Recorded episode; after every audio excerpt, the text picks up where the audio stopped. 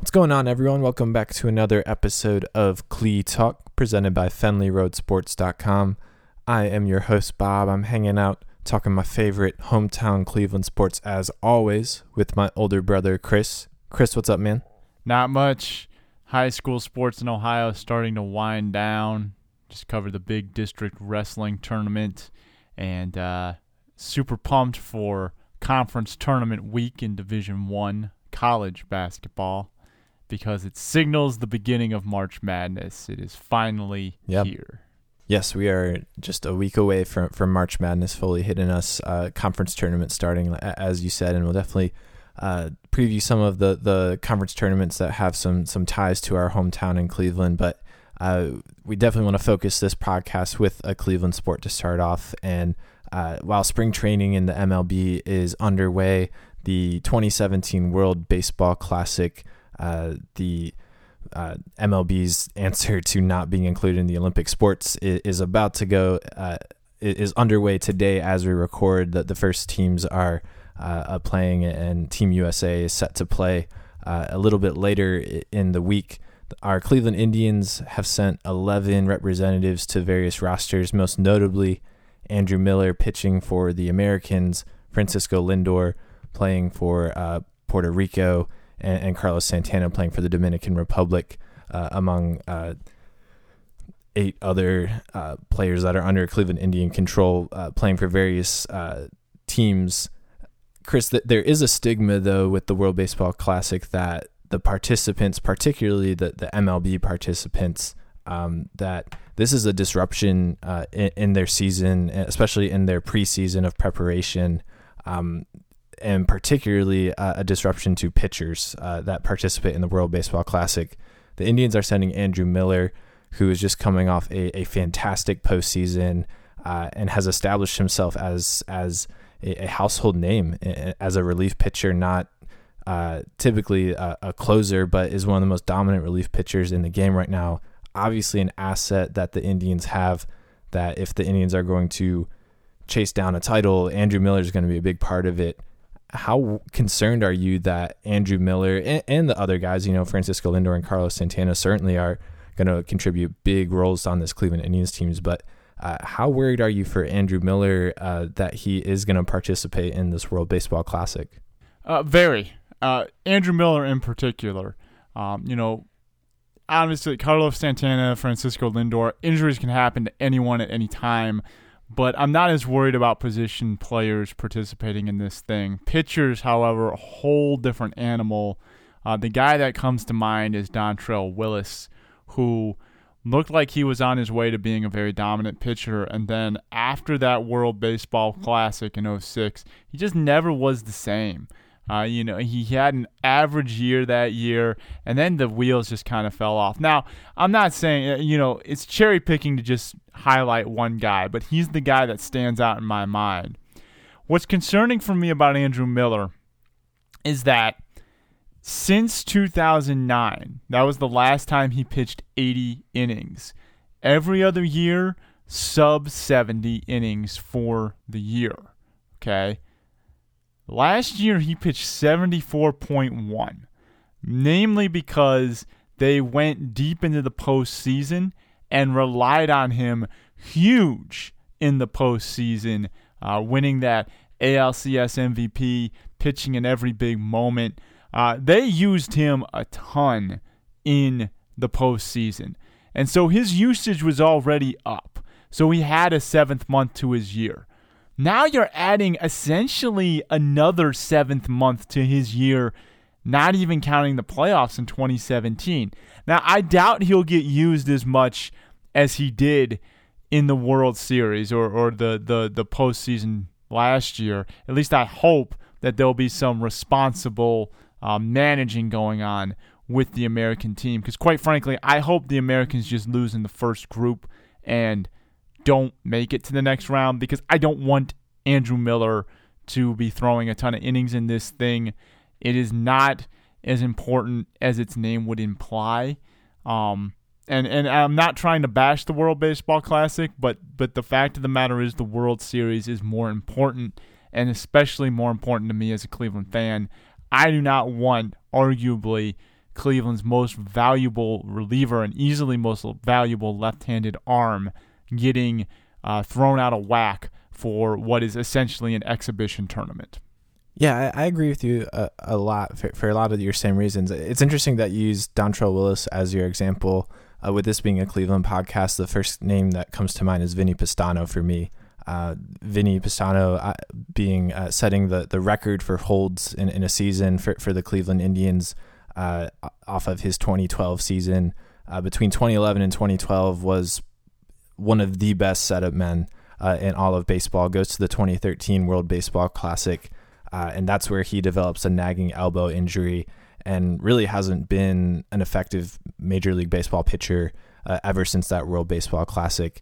Um, even in the the last game that the Americans played in that 2013 World Baseball Classic, uh, Pestano gave up two runs and zero innings pitched, um, and, and, had what could be amounted to a, a, meltdown if you can amount if you would do put weight to those WBC games. Um, and, and, that was an elimination game as well. They were in the tournament at that point. Uh, so Pestano comes home with a with a nagging elbow injury. Uh, a loss of confidence and and the wheels just fall off in that 2013 season. His ERA skyrockets. He pitches about half the innings that that we're accustomed to seeing him pitching, and uh, he just falls off the map. You know, uh, that seems to be the biggest caveat and and a very strong parallel to Andrew Miller. You know, Pestano was 28 at, at, during that 2013 World Baseball Classic. You know, right in what is supposed to be the prime of a pitcher's career. Andrew Miller's even older. He's 31. Uh, and, and he's coming off a, a huge workload in, in, 2016. If you count those postseason innings, as you alluded to, uh, there are added measures in the 2017 WBC uh, to protect pitchers because that is a a very large stigma that's uh, uh associated with this uh, tournament. And and if you look even at the American pitching roster at the starting pitchers that are that are the Americans are sending uh, there are some huge names missing. Uh, Kershaw's not there, Verlander's not there, Scherzer's not there. I think the best pitcher that's going is Chris Archer. So a lot of these guys have no interest in participating in this game because there's a stigma that pitchers um, can can do serious harm to their season uh, if they go to this World Baseball Classic. Now the new rules uh, with with the pitcher pool where uh, for each round you can swap in and out uh, two pitchers, so you can uh, use even more pitchers during the uh, the tournament. That's good, and I think that will uh, limit the the usage for some of these guys. I hope that Jim Leyland, who's managing the, the Americans, uh, had a, a, very productive conversation with Terry Francona, and Francona laid out the usage rules for Andrew Miller. I hope that Jim Leyland doesn't rely on him like he relied like Francona relied on Miller to, to pitch him through a, a MLB postseason uh, in 2016. Um, I am concerned for Andrew Miller. I do, however, think that um, a, a lot of the stigma around pitchers in the World Baseball Classic is kind of more of a myth than than than a reality. There are lots of stats uh, and, and, data that shows that it's not as impactful as, as as can be shown. But I do think that uh, the, there is potential for a, a, pitcher's season to be ruined if they're pitching in these high leverage, stressful games. Uh, it might not show through in terms of numbers, but it can affect them in, in terms of injury or, or mental sharpness. Uh, I, I, just think a pitcher's mind is very frail, and to mess with it uh, this early in the MLB season, you know, March preseason, I think it's a very dangerous thing. Bob, a slight correction to the stats I gave earlier those were only his regular season numbers, that 74.1. When you factor his high usage in the postseason, he threw 19.1 additional innings for a total of 93.2 innings in 2016. Uh, so even when you factor in his other postseason uh, outings, as brief as they were, he still hadn't cracked 70 total innings in any year since 2009. This was the first year he threw more than 80, and he was over 90 innings. And now you're going to tag on this World Baseball Classic and not give him a full offseason to really recover. Yes, I'm very worried, and I'm really glad Jim Leyland isn't managing the Tigers anymore. Let's just say that. I'm not that that was a joke. Obviously, uh, Jim Leyland uh, would never do something like that. Uh, so I, I, truly believe that, that, that no manager would, would nest with another guy's player like that. But but it but it eases my conscience a little bit more to know that the Detroit Tigers manager isn't managing this team. Um, but getting yeah, I, I, get what you're saying. You know, we we we've picked two examples. You know, Vinny Pestano is a good one. Dontrelle Willis is a good one. But again, we, we are kind of cherry picking there. There there are other guys who have played in this thing who have come out of it okay. So it's not like every pitcher that comes to the World Baseball Classic is ultimately cursed and falls apart the next year. And hopefully that doesn't happen to Andrew Miller. Uh, hopefully they never get into a save situation. Hopefully they lose 20 to nothing both of their games and get eliminated in the first round so that way he's never even used. That that would be my ideal World Baseball Classic run. Um, I don't think that's going to happen because Colombia's in their group and Canada, and they probably are going to at least advance to pool two. But um, but the, the, the point is, I, I just don't want him to throw a ton of innings in this thing. I want him to throw a few and maybe like a more high intense spring training or something like that. Uh, I'm going to get really nervous if Andrew Miller throws a lot of innings in the World Baseball Classic because uh, th- this guy needs to be saved for when it matters the most. Yeah, I, I definitely agree. Uh, but you know, I, I don't think that the, the the the number of innings pitched doesn't bother me as much as him going out there and pitching in stressful, high leverage situations. Um, you know, if he comes home from the the WBC uh, completely healthy and, and, is able to resume his activities uh, in spring training and, and um, you know into opening day fine. I think I think that's a perfect, and, and, the Indians will be able to manage that and, and build in some some wind down, some rest uh, as the season gets going. Uh, I think that you know there's plenty of room in a 162 game season to you know give Andrew Miller the rest that he needs from the heavy workload he had last year. You can ramp that up a little bit slower, a little bit lengthier than than what you you wanted to, but that you can give him that rest that that he so deservedly needs. Um, you know, the numbers, the innings pitched, the, the number of pitches thrown during the World Baseball Classic, I, I don't think that that is something to get too wrapped up around, but I, am definitely going to hold my breath every time he, he takes the mound, worried that, you know, because he's pitching in a high leverage situation, there's the stress of, of, you know, playing in this tournament and representing your country that, you know, he's going to overthrow, uh, do something to his mechanics, pull a muscle, and, and start off his season uh, that is seriously derailed. I, I think that's more uh, of a concern than uh, you know p- pitch counting or, or, or, worrying about the innings. Right, and I also think that the Indians need to take this opportunity in spring training to really find a left-handed reliever to take some pressure off of Andrew Miller during the season. I think that was one of the biggest reasons he had to get used so much in the regular season is because the Indians didn't have a lefty in their rotation and they didn't have a really reliable lefty in their bullpen other than Andrew Miller, or really until Andrew Miller got there. And so I think some of these guys in spring training who have potential, uh, maybe Kyle Crockett, maybe somebody else, someone has to step up and be that second left handed arm out of the pen uh, to really just take some of the pressure off of him. So that way he is not coming up in every big lefty situation and asked to be either you know one of the key setup men as well. I think that that would be hugely beneficial um, if the indians could find another left-handed arm. Yeah i also think that we, we are confusing postseason Andrew Miller usage with regular season Andrew Miller usage. Uh, most of his appearances with even with the Indians were either one inning outings or one and a half inning outings. And I think Terry Francona recognizes that he's he's not going to use Miller uh, like like he used him in the postseason, where he basically relied relied on him to to pitch half of a game and close it out uh, in certain situations. I, I think he's going to go back to only using him for one inning at a time. Maybe you know start off half an inning and then close out the the, the next inning. I, I think that we are confusing that a little bit, and that's not really much of a worry, but um, you know, after we saw what he can do in the postseason, obviously he is so valuable and so talented that he can be used in such a unique situation.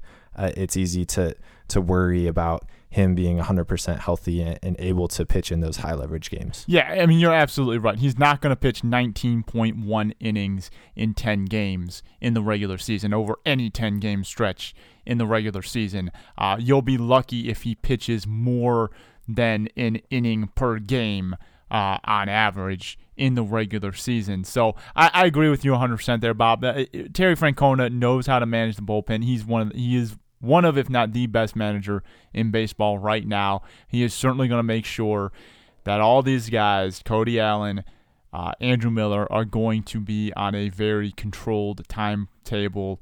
Um, and they, their innings will be managed throughout the season. And that's that's the strength of having such a deep bullpen. Uh, they have two guys who could legitimately close in, in Allen and Miller, and they have some other hammers as setup men out of the pen as well. So very good, very good, very deep bullpen, uh, and I think that they will all take the pressure off of one another from a usage standpoint. Well, certainly, uh, we are both obviously concerned about Mr. Miller's health, and that's just because we want to see him p- pitch uh, more so in October than in March in these high leverage games. I like the idea of the World Baseball Classic. I think it's unfortunate that starts in spring training. That that puts the Americans at a serious disadvantage uh, and just doesn't make it very enjoyable to watch. But I'll, I'll certainly tune in a, as I can. Um, but uh, my main goal is anytime I see a Cleveland Indian come up to the plate or go to the mound, I'm gonna have my fingers crossed that uh, it only ends uh, in good health for them. Um, turning to the news, though, the Cleveland Cavaliers uh, are one step closer to being uh, at full strength and a, a renewed team. Uh, we talked a little bit about Andrew Bogut joining the Cavs potentially last week. Uh, that deal has become official. He will be joining the Cleveland Cavaliers. Um, not yet appeared in a game and is not set to appear in tonight's game against the Miami Heat because uh, Andrew Bogut is apparently dealing with a visa issue, but he will be joining the Cavs very shortly. Uh, Chris, this is a bona fide seven footer, uh, rim protector, rebounder. Uh, fit another hole that the Cavs had that they filled uh, without making a trade. Uh, how excited are you for Andrew Bogut joining the Cavs roster, and, and what does this mean for the roster as they make the postseason push? means LeBron James needs to stop tweeting about the roster. Bottom line, I mean Andrew Bogut, Deron Williams, Andrew Bogut, and then the sweet value signing of Derrick Williams to round this thing out, and then essentially trading nothing for Kyle Korver. I mean, you've added four guys who honestly, if you start them on the floor with LeBron, that could probably get you the eight seed in the East in and of itself, and that's just your second unit. So the the fact of the matter is, the Cavs have drastically improved their roster as the year has gone on. Uh, Kevin Love and J.R. Smith both still getting back to health, but when they do, I mean, you're going to have some good problems on your hands uh, deciding between too much depth as opposed to in 2015 when you had to pull guys off the street just to fill out an NBA Finals roster because it was so banged up. So. Uh, yeah, I, I think this is a fantastic signing. I think it definitely fills a need. And Bob, remember last NBA Finals, Andrew Bogut gets hurt in Game Five that's the overshadowed that that got overshadowed by all the Draymond Green stuff. To tell you the truth, because if Green if Green doesn't get suspended, I think they win in five. But more importantly, Andrew Bogut doesn't get hurt. And that changed the dynamics of the rebounding advantage in this series because you you saw the Cavs start to assert themselves a little bit more on the glass, and Bogut at least could keep them contained a little bit. And I, I really think that Andrew Bogut's injury swung the series just as much as Draymond Green's suspension. Uh, so you're talking about a guy who a year ago was one of the most important pieces on the Golden State Warriors, or a very important piece, maybe not one of the most important pieces, but a very important piece. And now he's on the Cavs. I think that's a huge win. Yeah, I, I, I do too. I think uh, it, it Andrew Bogut is not going to win the title for, for the Cleveland Cavaliers. I think they would have been fine without making this move. But Andrew Bogut and the addition of Deron Williams now uh, solidifying that second unit, uh, they have a lineup to go against any team in the NBA. That they can go big with Andrew Bogut protecting the rim. Uh, they can, if they need more defense uh, and passing at the point, they can have Deron Williams at the point and, and put Kyrie at the two if they still need Kyrie's superstar uh, ability on the court.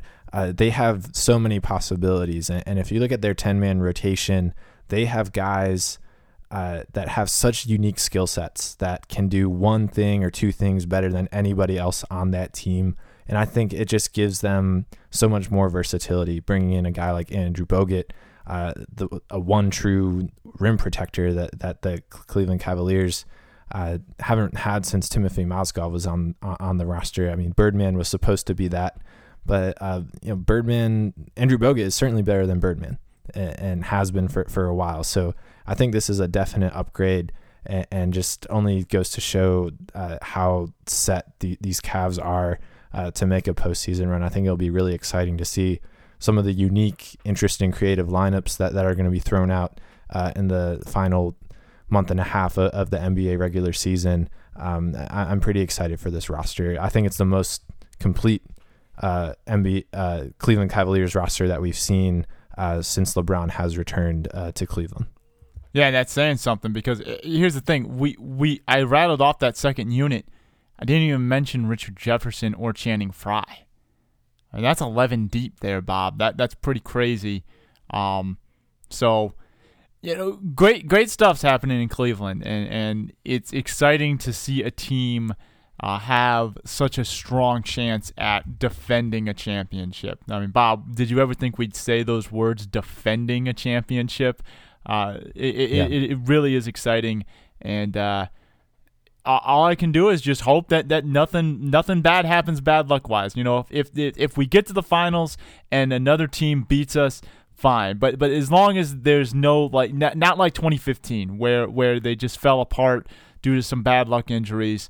Um, that that was a terrible way to lose. I, I would rather lose at full strength, and it's like you know what you can you can stomach it. It still hurts, but you can stomach it.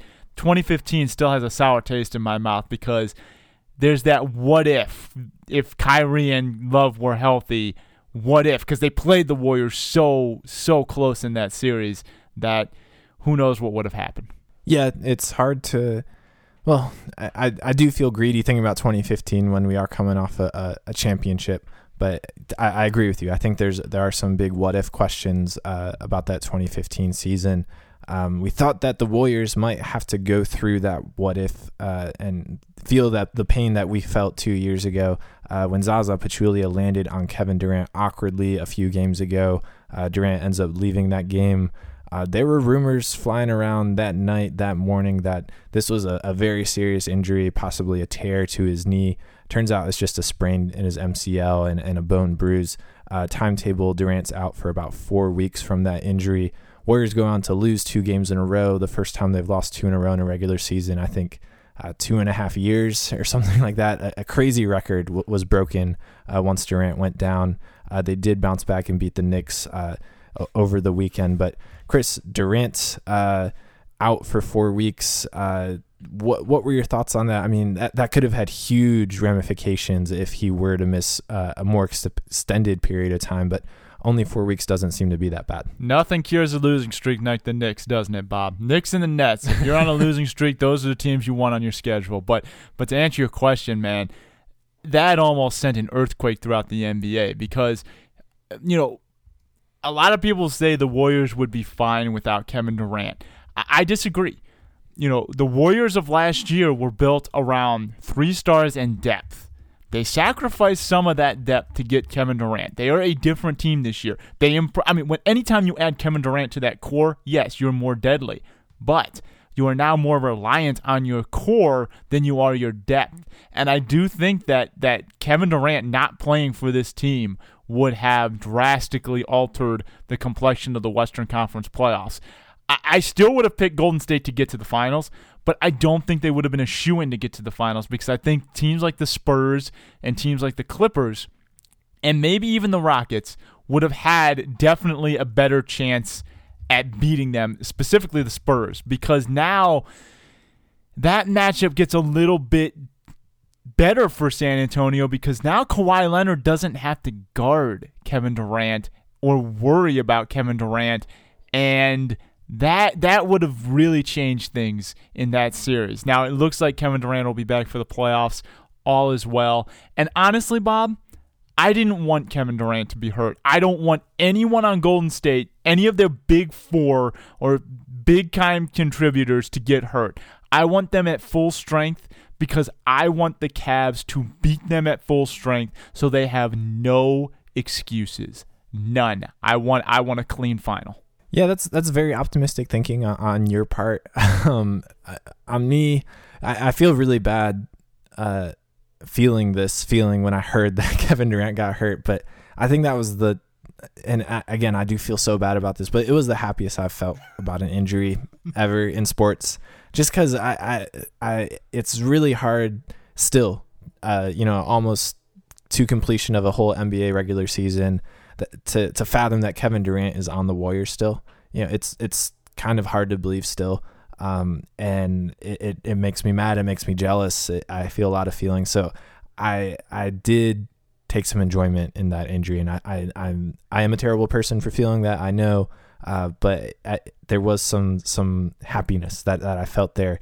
Uh, Chris, I'll take a championship any way possible. No championship in any sport has been won uh, 100% fair and square. Injuries are part of the game. It happens in every NBA regular season from Andrew Bogut, as we alluded to last year, to our 2015 Cleveland Cavaliers.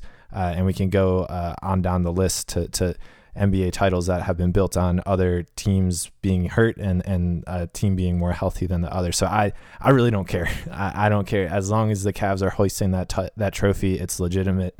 Uh, it's optimistic of you to, to, to beat the Warriors at full strength. But if they're limping into the playoffs and, and limp into the into the NBA Finals, uh, I'll take it because well, I, I, I just want titles, man. Bob, I, I agree with you 100. percent There there is no such thing as a tainted title in this regard because. You know, there are injuries that happen every postseason in every sport that affect the outcome of the playoffs. You you are never going to have a perfectly clean postseason. I, I certainly understand that. But there are different degrees of injuries. For instance, Derrick Rose getting hurt in the first round and getting bounced by an eight seed, little bit more significant than, say, even the Andrew Bogut injury in the 2016 final. While significant, I don't think anyone is saying that that is the reason Golden State lost. Unlike in 2015, where the Cavs are down two superstars I mean, people are saying that's the reason they lost, and it really is. I mean, I'm not trying to make excuses for the Cavs or taint the Warriors' title because I don't believe that title is tainted by the Golden State Warriors. They won it fair and square. Injuries are part of the game, but I think more people will prop up that 2015 final as okay, maybe the Cavs would have won if they had those guys. I mean, I think Andrew Bogut swung the final. I just said that, but I honestly don't think Andrew Bogut is the kind of player who definitively swung the final. I mean, Cleveland still could have easily won those games with him there. I don't know if Golden State still would have won the championship if Irving and Love are both 100%. They certainly could have, but it but it completely changes the complexity of the final. So, while I understand what you're saying, no title is ever tainted and I'm not trying to say that, there are different degrees of injuries and a Warriors without a Kevin Durant is a much more impactful excuse kind of what if injury than the Warriors say without Zaza Pachulia. I, I still think that, okay, yeah, you didn't have Zaza, but you had your big four. You still could have won the title. No Kevin Durant. That's that's a what if. That that becomes a what if. Yeah. And I I don't care. and I don't care either. But but I, am just saying that there there are different degrees of of injuries. There some rise to the level of what if, and others say, okay, that's just unfortunate. I get I get what you're saying. Um, yeah, I understand that. Well, um, definitely, obviously, NBA basketball is only going to get more intense as we head into the postseason. We will keep you posted with how the Cavs adjust with their, their new toys and Deron Williams and Andrew Bogut and get back some old friends and J.R. Smith and Kevin Love.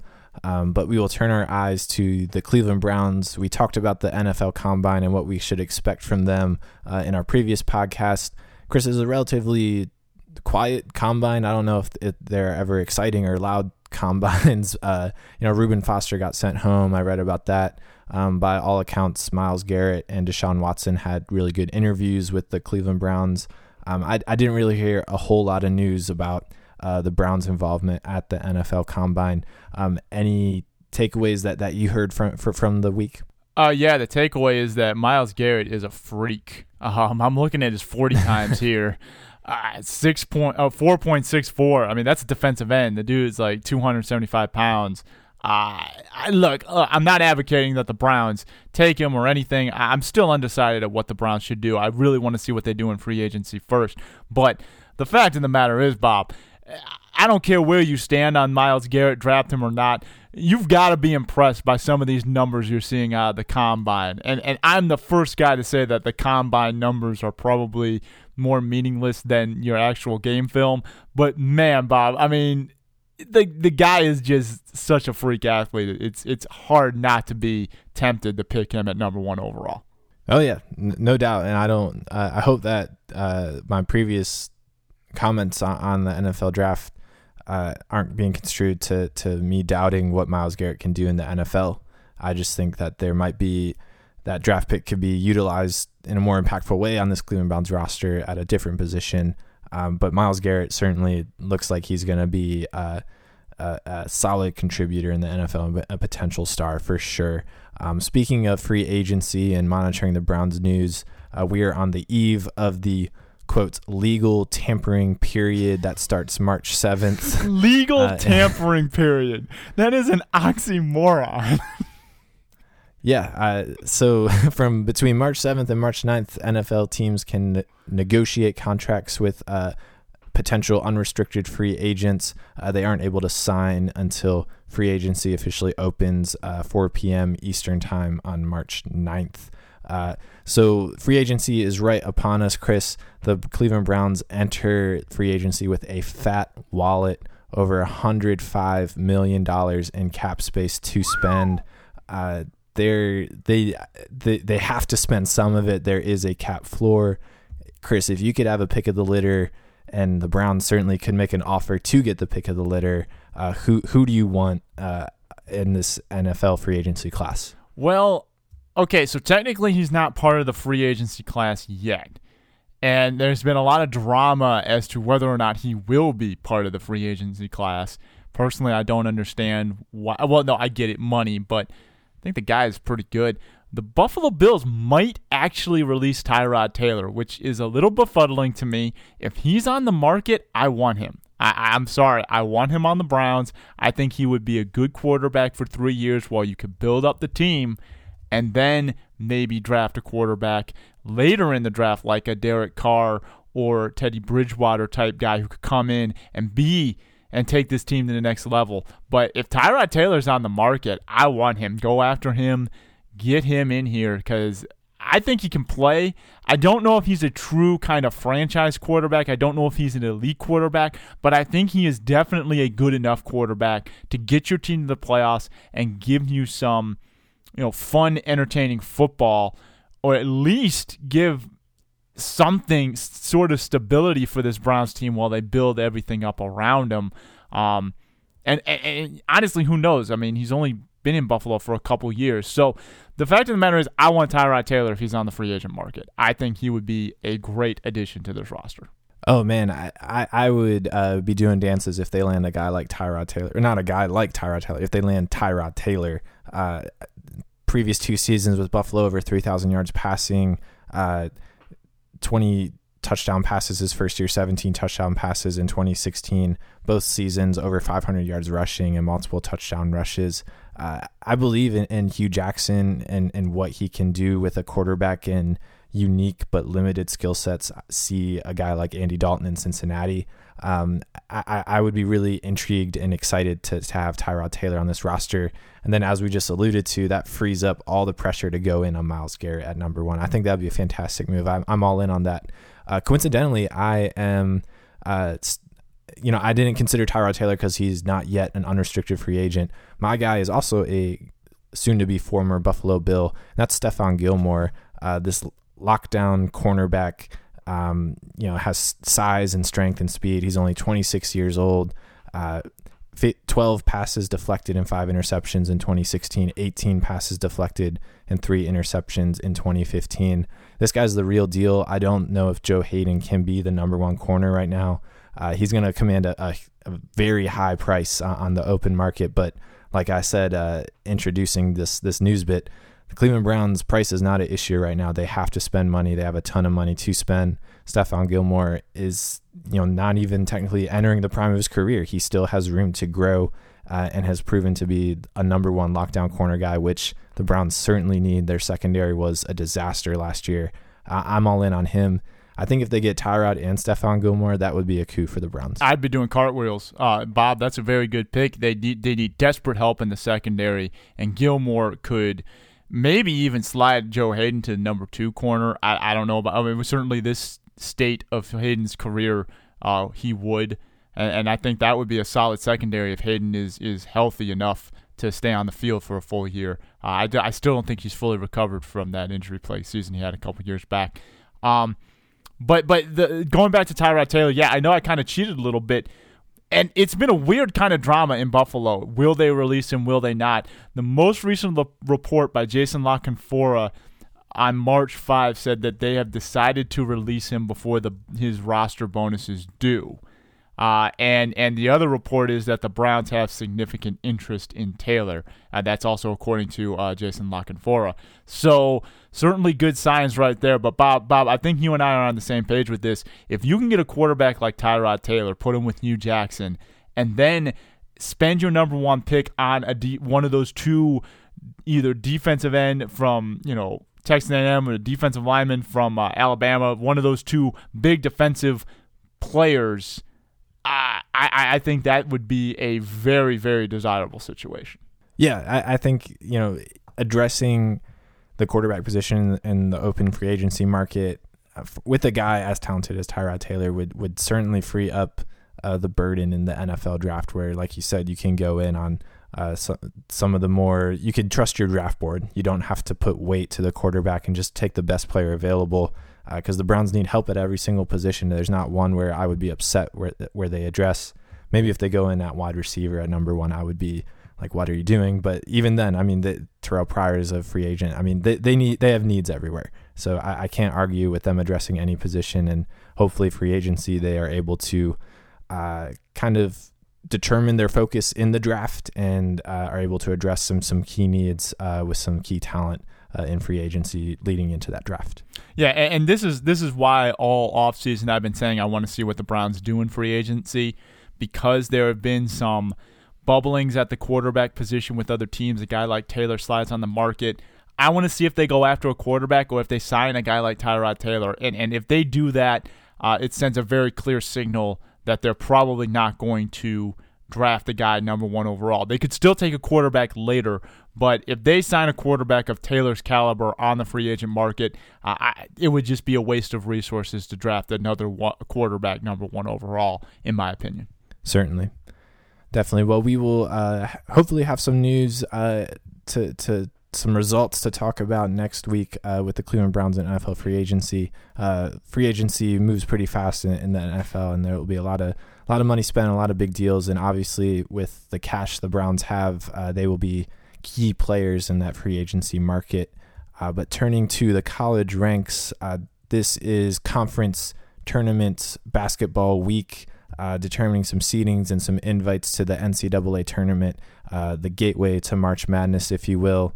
Um, we have a couple hometown uh, conference tournament brackets to, to go over the Horizon League, the MAC tournament, and the Big Ten conference tournament set to start later in the week. Um, Chris, let's start with the Horizon League because uh, this is one that you and I both really have no clue about, um, but it does include some some Ohio teams. Um, who, who do you like to, to win this conference tournament? It's been a bloodbath, man. The number one seed Oakland gone, ousted by Youngstown State. The number two seed Valparaiso, a tournament stalwart, they've been in the tournament a bit, gone, ousted by ten seed Milwaukee. Green Bay, you think they got a shot because they're the three seed, gone, ousted by six seed UIC. And even in the wild card round, the uh, Cleveland State Vikings were ousted by the Penguins, and Milwaukee ousted Detroit. The Vikings and uh, Detroit were both uh, higher seeds in that round. So it has been chaotic. The only higher seed to win its game, Northern Kentucky over Wright State, a 4-5 game. So hardly a, you know, you know, 4-5 is always kind of a toss-up game. But yeah, right now Northern Kentucky is your Horizon League favorite. Uh, so I'm going to go with the Penguins because the Youngstown State Penguins have a penguin for a mascot, and I think that is totally cool. So go YSU, get to the NCAA tournament. That would be great. it's hard to argue with the penguin uh, for sure. You know, I'm trying to figure out how I'm gonna pick this bracket. Um, I've I've been to Youngstown State. I've been to Northern Kentucky. I haven't been to the other two schools. Uh, I, am going Youngstown State just because continuing the upset trend. I, I, guess they'll win the Horizon League. Sure, Bob. If Northern Kentucky doesn't win this conference, the next best record of the teams remaining is 14 and 17. Milwaukee is 9 and 23 and Youngstown State is 12 and 20. Yeah, I wonder how s- some of those bubble teams will feel about that. Uh, all I can say is if Northern Kentucky loses, those other three teams better just book their flights to Dayton because they're going to the first four. That's funny. All right, well, what about the MAC? Uh, we got Akron, Ball State, Ohio, and Buffalo, and some games to play to determine uh, who they're going to play in the quarterfinals. See, Bob, I got a little bit of a stat bomb for you. Akron is the number one seed. Akron has had a very strong basketball program for really as long as I can remember, ever since Dambrot got there.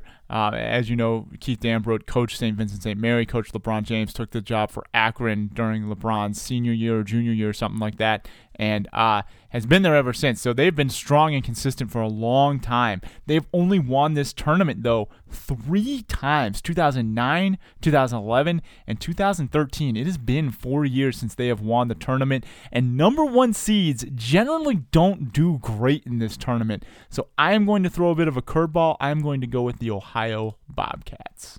I mean, that seems uh, fairly reasonable. Um, I'm sticking with Akron. They seem to have been the, the dominant team this year in the MAC. Uh, have shown some weaknesses uh, in the le- second half of the season with conference play, but I, I, think they'll push through. I think they are primed to to win this tournament and, and go to the go to the big show. And by the way, even though I went to Kent State, I have nothing. I honestly have nothing against Akron. I like seeing the Ohio teams from the MAC succeed generally. So, really, as long as an Ohio team wins the MAC, I'm fine. Yeah, and there'll be there there are uh, lots of potential Ohio teams entering this bracket. Uh, we have a lot playing tonight uh, to get into that quarterfinal. Um, and then finally, the the Big Ten tournament uh, has yet to start. Uh, the first playing games that first in round, that first round will start Wednesday, and then uh, the quarterfinals starting this weekend. Uh, Chris, who do you like in that one? Well, I don't like Ohio State. Uh, they get Rutgers in the first round. They're the 11 seed. Uh, they got to win five games in five days to win this thing, and I'm just going to take the no on that. They got to get through some tough teams just to get to the final, much less to the NCAA tournament. Uh, Bob, these tournaments I don't get as excited for because most of these teams have linked, locked up bids anyway.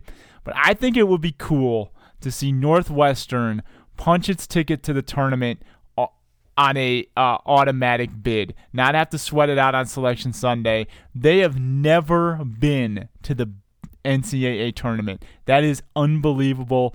I, I, still cannot believe that a Big Ten program has that hanging over its head. So I hope Northwestern wins this tournament, unless, of course, Ohio State pulls a miracle run, but I don't think that's going to happen. Uh, so I think Northwestern will ride the lightning and leave no drama and punch an automatic bid to the tournament. So that implies that uh, if Ohio State wins that first round, they're out in the second round because uh, whoever wins that first round game goes to Northwestern. Um, well, yeah, so but I, I probably I mean, not. A, I don't think Ohio State's going to win this thing. Even if they beat yeah, know, Northwestern, they're not going. to – I don't think they're going to win this thing, so it doesn't matter. I, I got you. I'm just highlighting the the the pessimism you have for the Buckeyes in this tournament. No. Um, I'm sticking with the big guns. I I, I like Wisconsin. I, I always have. I, I think I haven't watched a whole lot of college basketball this year, but I think I've watched two Wisconsin basketball games, not intentionally, but it just happened to be on.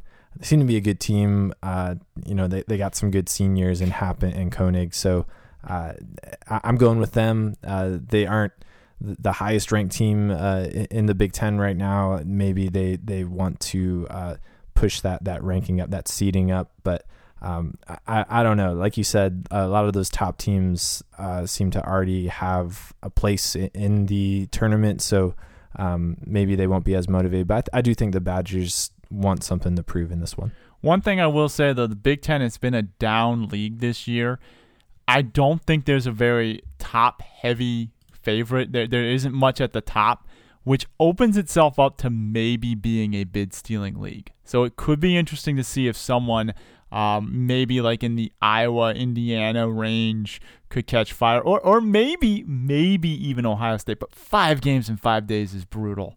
I, I just I, I don't think they're gonna do it. They they've just been too inconsistent. But but like I said, Big Ten not very top heavy this year, so certainly uh, could be intriguing if if a team catches fire. Yep.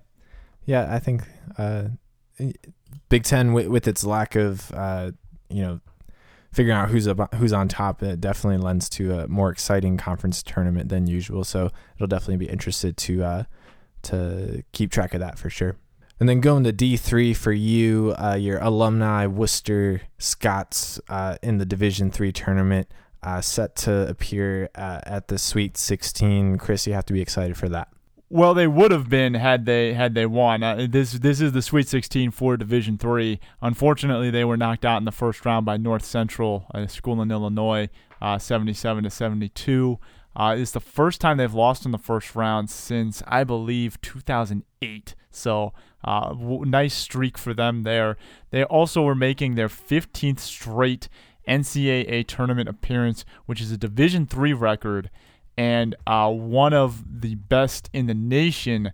Uh, behind a couple of Division One programs like Kansas, Duke, Michigan State, Gonzaga, and then University of Wisconsin are the only five schools in all of NCAA basketball to have longer consecutive consecutive qualification streaks than the Scots. Obviously, Division One, a little bit different, but uh, 26 appearance overall. That's the third most in Division Three. If they can get one next year, they will tie their arch rival Wittenberg for 27. Uh, the record is 28, which the University of Scranton uh, broke. Actually, they were in a tie with Wittenberg going into this year. They qualified this year as well. So Scranton Fighting Scots, great run. They started off six and six. They finished 21 and eight. So uh, certainly got things together. Uh, I, they needed to win their conference tournament to qualify too, because uh, the team they beat in the final did not make it. They were one of the last teams out. And uh, end of the day, man, I mean, it's just a very consistent Division three program. Awesome. If you haven't gone to a College of Wooster Fighting Scots game, I do highly recommend it because it is a good time. Even though it's Division three ball, there are games, especially when Wittenberg rolls into town, feels like a Division one atmosphere. Uh, very, very, very fun. Yeah, yeah, definitely. I, it has been fun to go to those. Um, all right, well that that's the news uh, for for our hometown sports. Um, Chris, what is the headline that that you want to see in this upcoming week? Well, I mentioned that I wanted the Browns to sign a quarterback, but I, that quarterback is Tyrod Taylor. The headline I want to see is report Browns have no interest in signing Mike Glennon. Uh, I do not understand what the hype surrounding Mike Glennon is. A report out there said Tampa Bay was going to make him the highest paid backup quarterback in the NFL at about seven million per, just to back up Jameis Winston. Uh, look, I'm not saying Mike Glennon. Well, I actually kind of am. I don't think he is a viable like long-term starter. I think Tyrod Taylor could be. I don't want the Browns going anywhere near Mike Glennon unless it's for like two million dollars as a backup quarterback. Yeah, highest paid backup that would make him uh, paid more than Chase Daniels in, in Philly, which would be more than seven million dollars a year. Uh, I read a report today that uh, people are projecting that he's going to come in about fifteen to sixteen million dollars a year on, the open market, which is right a little like, bit less than what Brock Os- Osweiler got uh, last season. He's played like four games. In I mean, I don't understand more, what the hype. He's is. got more than four games. I know he's played more than more than that, but I'm saying he's played four good games. I'm not. I'm I just not don't arguing in favor hype. of Mike Glennon. yeah, I don't. I don't understand it either. Um, but the, apparently, uh, there are things on his game tape which is about twice as long as Brock Osweiler's that um, scouts like or teams like. I don't. I don't get it either. I'm not a fan. I don't want the Browns to come near him. Um, and I'm obviously we're we're more Tyrod Taylor fans uh, on this podcast for sure. Um, my headline, um, don't get your hopes up, but this is my wishful thinking headline. Uh, Cleveland Browns wide receiver Josh Gordon announces that he's sober and is going to live with Hue Jackson for the next couple of years. I think that's the. I think that's the only way uh, he's sticking around with the Browns, even if he is reinstated. He did apply for reinstatement this, or is set to apply for reinstatement this uh, uh, in, in, the coming future.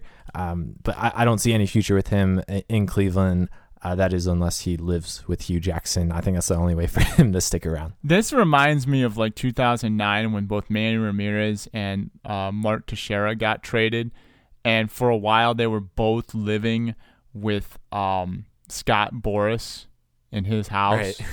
It's like I, I, would love to have seen that dynamic right there because that's just like a reality yeah. show waiting to happen. and it's te- Texas with the Angels and, and Manny was with the Dodgers too. It's not like they're on the same team. That that's that would have been hilarious. Oh, I mean, and it's just Manny Ramirez. I mean, it's just three completely different personalities. It would have been fantastic. Um, but yeah, I yeah, I don't think yours is going to come true. I I hope mine comes true. Uh, even if it's not a headline, I, I really don't want them to sign Mike Glennon. Yeah, I, I agree with you on that for sure. Alrighty, man. We have packed a ton into this podcast. A lot of college hoops. We're gonna have more college hoops next week because the bracket comes out and everyone is excited for March Madness. We of course will be making our picks and talking more Cleveland sports next week on Cle Talk. But until then, you can catch up on old episodes at FenleyRoadSports.com. Please click on that little corn icon in the corner, subscribe to us on iTunes, or you can search for Fenley Road Sports via iTunes and click Cle Talk. We appreciate your support, and we will be back next week with another episode. You can follow us on Twitter at Fenley Road Sports or Instagram at Fenley Road Sports. But until then, go Cavs. And you know what? I'm just going to say it. Go Buckeyes. Maybe the miracle will happen. Maybe. Maybe. No, no. yeah, we'll see about that. I, I, will see you soon, Chris. Go Cavs. We we won't see about it, Bob. They're they're not going to win.